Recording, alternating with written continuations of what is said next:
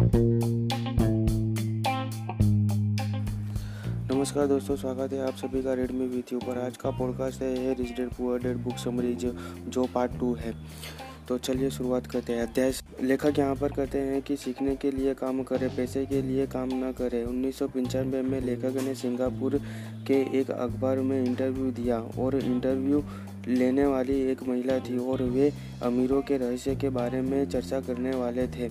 उस महिला ने कहा, एक दिन में भी आपकी तरह बेस्ट लेखक बनना चाहती हूँ। उस महिला ने कहा। लेखक ने कहा, उन्होंने, उनकी लेख शैली दमदार और स्पष्ट थी। तो लेखक ने कहा, आपकी शैली बहुत बढ़िया है। तो उस महिला ने कहा, मेरा काम कहीं का कहीं जाता है। हर लोग कहते हैं, मेरा उपन्यास बढ़िया है, परंतु कुछ नहीं होता। इसलिए मैं अखबार के लिए काम करती हूँ।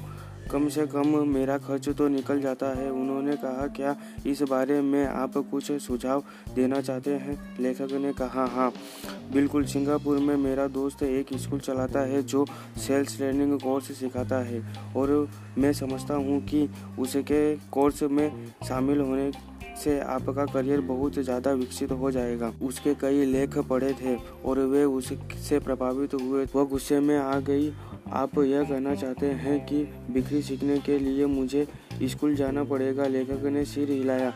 लेखक ने इसमें गलत ही क्या है? उस महिला ने कहा, मेरे पास अंग्रेज़ी साहित्य में मास्टर डिग्री है। मैं सेल्समैन बनने के लिए स्कूल क्यों जाऊँ? मैं एक प्रोफेशनल हूँ। मैं सेल्स मैनों से नफरत करती हूँ। उन्हें केवल पैसा चाहिए होता है। तो आप मुझे बताइए कि मैं सेल्स का अध्ययन क्यों करूँ? तभी लेखक कॉफ़ी टेबल पर लेखक की बेस्ट सेलिंग पुस्तक रखी हुई थी। लेखक ने उसे उठाया और महिला द्वारा लिखे नोट्स को भी उन्होंने कहा, क्या आप इसे देख सकती हैं? लेखक ने उनके नोट्स की तरफ़ इशारा किया। उन्होंने अपने नोट्स पर नज़र डाली। तभी लेखक ने इशारा किया। उसके पेट पर उसने लिखा था रोबोट की बेस्ट सेलिंग लेखक। तभी लेखक ने कहा, यहाँ पर बेस्ट सेलिंग लेखक लिखा हुआ है, न कि बेस्ट राइटिंग लेखक।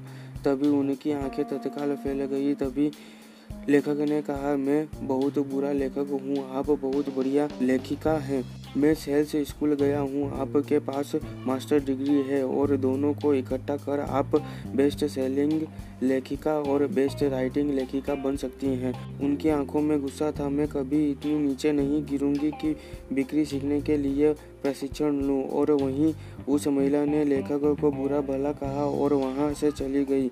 तभी लेखक को समझ में आता है। दूसरे दिन लेखक को एक अच्छा कवरेज मिलता है। वो कहते हैं, दुनिया स्मार्ट, गुणी शिक्षक और प्रभाव संपन्न लोगों से भरी हुई है। हम उनसे हर दिन मिलते हैं। वे हमारे चारों तरफ़ हैं। वे फाइनेंशियल बुद्धि अकाउंटिंग निवेश, मार्केटिंग और कानून समन्वय है। इन सभी को मिला दे तो पैसे से पैसा बनाना ज़्यादा आसान है। लेखक ने एक पुस्तक लिखी थी जिसे को हमेशा लोगों को नौकरी करते समय इस बात पर कम ध्यान देना चाहिए कि वे कितना कमा रहे हैं, बल्कि इस बात पर ज़्यादा ध्यान देना चाहिए कि वह कितना सीख रहे हैं। प्रकाशन करना था तो एक प्रकाशन ने यह सुझाव दिया कि पुस्तक का नाम चेंज कर दूँ। If you want to be rich and happy, do not go to school से पुस्तक का नाम द इकोनॉमिक्स ऑफ़ एजुकेशन कर दूँ। तो लेखक ने मना कर दिया, क्योंकि ऐसा करने से उनकी दो पुस्तक ही बिकेगी, जो उनके जानने वाले खरीदेंगे। वहीं लेखक कहते हैं कि काम करने वाले इस लिए मेहनत करते हैं कि उन्हें नौकरी से न निकाला जाए, और मालिक उन्हें इतना ही वेतन देता है कि काम करने वाले छोड़कर ना जाए। लेखक कहते हैं कि लंबे समय में शिक्षा धन से ज़्यादा मूल्यवान है। अगर आप बिज़नेस कर रहे हो, या सीधा सीधा लेखक ने कहा है कि आप कुछ भी काम कर रहे हो तो उस सिस्टम में अच्छा होना। नहीं तो कोई और आपसे अच्छा हो। अमीर लोग अपनी रकम का ज़्यादा से ज़्यादा पैसा दान करते हैं। उनका फंडा यह था कि पैसा जितना दान किया जाता है, वह उतना हमारे पास आता है। वहीं अम्मी डैडी का फंडा था कि दो और आपको मिल जाएगा, जबकि गरीब डैडी वहीं कहते थे कि लो और फिर आपको मिल जाएगा। इसी के साथ यहाँ पर अध्याय सात खत्म होता है। अब चलते हैं अध्याय आठ की ओर। अध्याय आठ क्या कहते हैं? बाधाओं को पार करना। लेखक कहते हैं कि किसी भी इंसान को उसके सफल न होने के पीछे इन पाँच बाधाओं का समावेश होता है। पहला डर, दूसरा सनकीपन तीसरा आलस्य, चौथा बुरी आदतें, पांचवा जिद। हर आदमी स्वर्ग जाना चाहता है, परंतु कोई मरना नहीं चाहता। असफलता जीतने वालों को प्रेरणा देती है और हारने वालों को बर्बाद कर देती है। हार के बाद ही जीतने की प्रेरणा मिलती है। जीतने का मतलब है हार से न डरना। अगर आपके पास कम पूंजी है और आप अमीर होना चाहते हैं तो पहले तो केंद्रित हो जाए, संतुलित नहीं। अगर आप किसी सफल व्यक्ति को देखेंगे तो शुरुआत में वे संतुलित नहीं होते। संतुलित लोग कहीं नहीं जा पाते, वे एक ही जगह पर बने रहते हैं। प्रगति करने के लिए आपको पहले असंतुलित होना पड़ता है। हमारी ज़िंदगी पर हमारी शिक्षा से ज़्यादा असर हमारी आदतों का पड़ता है। लेखक कहते हैं कि पैसा चुकाने का दबाव मेरी प्रेरणा बन जाता है। वो कहते हैं कि जब भी उनके पास पैसा आता है तो वह पहले अपने ऊपर खर्च करते हैं, बाद में वे बिल लेनदारों के ऊपर खर्च करते हैं। ऐसा वह इसलिए कहते हैं कि जब वह लेनदारों को दे देते हैं तो उनके पास खुद पर खर्च करने के लिए पैसा नहीं होता। इसलिए वह पहले अपने ऊपर खर्च करते हैं, बाद में वे कहते हैं कि अगर मैं लेनदारों को पैसा नहीं देता और खुद पर खर्च नहीं करता तो पैसे लेने के लिए ज़्यादा ज़ोर कौन करेगा? मैं या मेरे लेनदार? ज़ाहिर सी बात है, लेनदार। तो इसलिए मुझे उन्हें पैसे चुकाने के लिए नए नए रास्ते खोजने पड़ते हैं ताकि मैं उनका पैसा चुका सकूँ। इसलिए लेखक कहते हैं तो अगर मैं पहले खुद को पैसे देता हूँ तो मैं आर्थिक और मानसिक दृष्टि से ज़्यादा मज़बूत हो सकता हूँ। लेखक कहते हैं कि जिद, अहंकार और अज्ञान का मिला जुला रूप है। जो मैं जानता हूँ, उससे पैसा आता है। जो मैं नहीं जानता, उसके कारण पैसा खोता हूँ। हर बार जब मैंने जिद की है, मैंने पैसा गवाया है। लेखक कहते हैं, जब आप किसी विषय में अज्ञानी हो तो उस क्षेत्र में किसी विशेषज्ञ को ढूंढकर या उस विषय में कोई पुस्तक पढ़कर अपना ज्ञान बढ़ाना शुरू कर सकते हैं और अच्छी तरह उसे उपयोग कर सकते हैं। इसी के साथ अध्याय आठ खत्म होता है। अब चलते हैं अध्याय नौ की ओर, शुरुआत करना। लेखक कहते हैं कि आप अपने प्रति ईमानदार रहें और भीड़ के साथ चलने की इच्छा न रखें। आप वह बनते हैं जो आप पढ़ते हैं। आज के ज़माने में जो आप जानते थे, वह महत्वपूर्ण नहीं है। आप कितनी तेज़ी से सीखते हैं, यह अनमोल है। खुद पर अनुशासन रखें, मैं तो यह कहना चाहूँगा कि खुद पर अनुशासन की कमी ही वह सबसे बड़ा कारण है जो लोगों को तीन समुदायों में बांटता है। पहला, अमीर, गरीब और मध्यम वर्ग।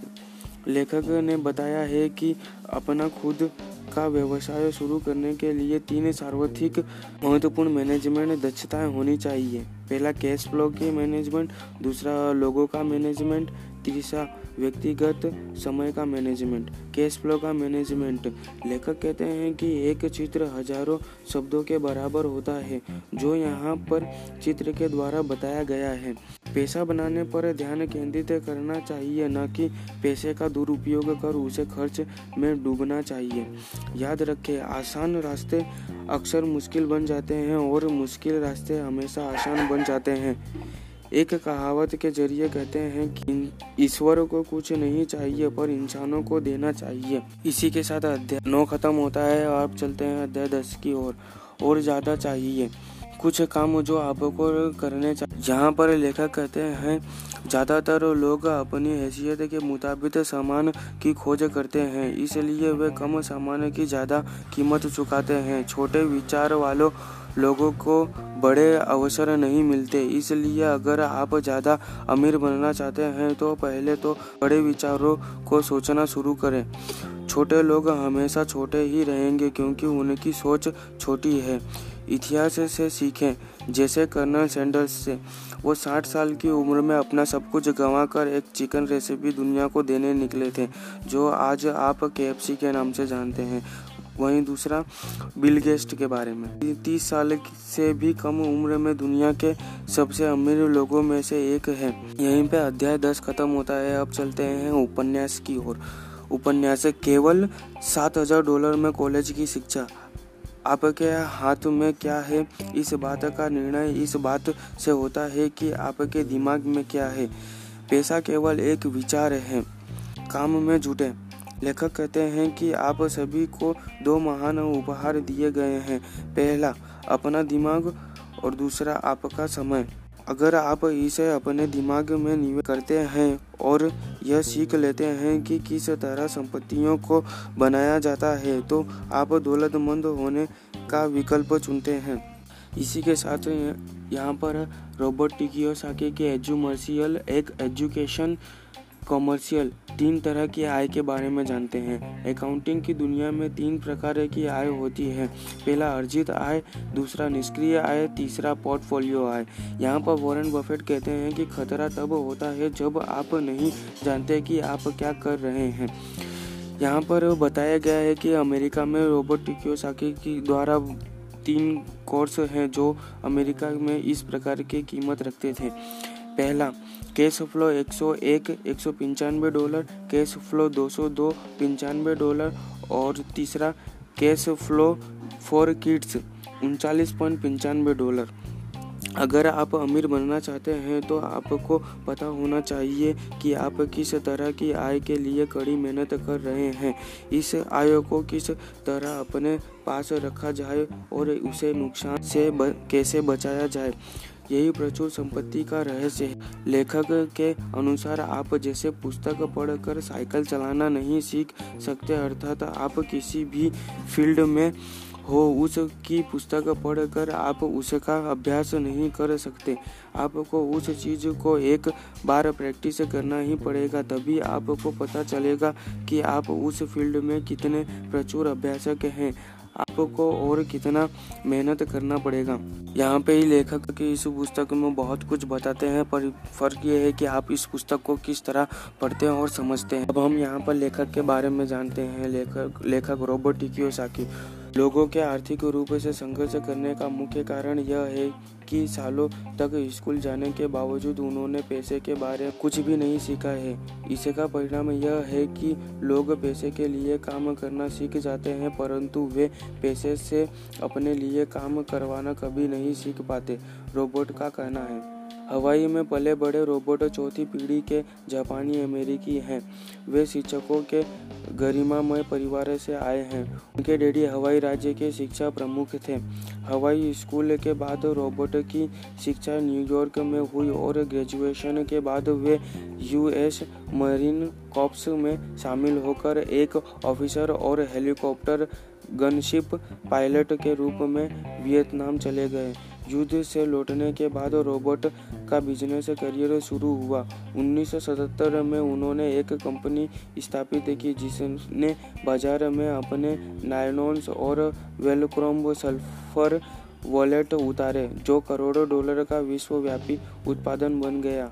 वे और उनके उत्पादन रनर्स वर्ल्ड जेंटलमैन्स क्वार्टरली सनसेक्स मैगजीन, न्यूज़वीक और यहाँ तक कि प्लेबॉय की फीच हुए हैं।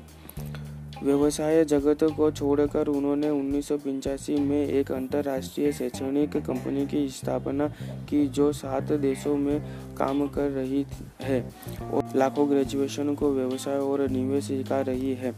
हालाँकि रोबोट का व्यवसाय रियल एस्टेट और छोटी पूंजी की कंपनियों को विकसित करना है, परंतु उनका असली प्रेम और मकसद शिक्षा देना है। उन्होंने आर्ग, मैडिनो, जिंग, जिंगलर और एंथनी रोबिन्स जैसे महान लोगों के साथ स्टेज कार्यक्रमों में भाषण दिए हैं।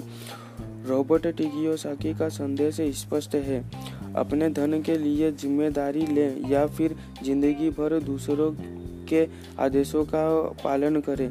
आप या तो अपने पैसे के मालिक हैं या फिर उसके गुलाम हैं। उनका एक जोरदार संदेश है और यह संदेश है अपने भीतर सोए हुए पैसे के जीनियस को जगाएँ। आपका जीनियस बाहर निकलने का इंतज़ार कर रहा है। शिक्षा में रोबोट कियोसाकी का काम सशक्त, प्रभावी और ज़िंदगी बदलने वाला है। मैं उनकी कोशिशों को सलाम करता हूँ और उनकी बहुत ज़्यादा अनुशंसा करता हूँ। महान आर्थिक परिवर्तन के इस दौर में रोबोट का संदेश अनमोल है। आशा करता हूँ कि मेरे द्वारा बताए गए बुक समरी से आपको बहुत कुछ जानने को, सीखने को मिला होगा। इसी के बाद मैं कहना चाहता हूँ कि आपका समय बहुत मूल्यवान है। उसे का सही उपयोग करो। एक छोटे से कहावत के साथ अब मैं आपसे अलविदा लेता हूँ। दोस्तों, जिस दिन आप कुछ नहीं कर रहे होंगे, उस दिन कोई ना कोई, कहीं ना कहीं कुछ अच्छा कर रहा होगा। और जिस दिन वो आपसे मिलेगा, शायद आपसे बेहतर होगा। तो चलिए दोस्तों, जय हिंद, वंदे मातरम।